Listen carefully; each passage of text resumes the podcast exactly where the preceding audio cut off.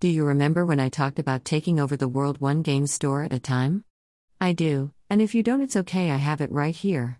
https colon slash slash theswamppit.com slash 2022 slash 09 slash 23 slash the adventures of Chantel 120 It's time to take over the world slash. I have not been doing very good at staying focused, I mean I am getting work done, on all my projects I think. But I mean if you have read It's Time to Take Over the World, I talk about being happy with the job I have because it is really good for being able to write.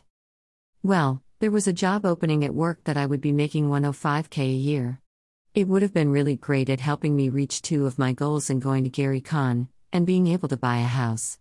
But it would have been a horrible job for being able to take over the world. I did not get said job, and I am 100% okay with that. And I think I could still make 105k a year and take over the world https colon slash slash www.patreon.com slash user u equals 149647776 and fan underscore landing equals true and view underscore as equals public. I would need to get $8750 from patreon every month. I believe with your help i could reach that goal and you would get amazing stuff in return I can't remember if it was in the It's Time to Take Over the World post, but I know somewhere I talked about how in a podcast they talked about how if you want to open a game store, you have to sell your collection. As I am working on every day is Halloween, I have been thinking about selling anything that is not 1E, Ravenloft, Ravnica, or Adventures in Rokugan. We will see what happens on that front.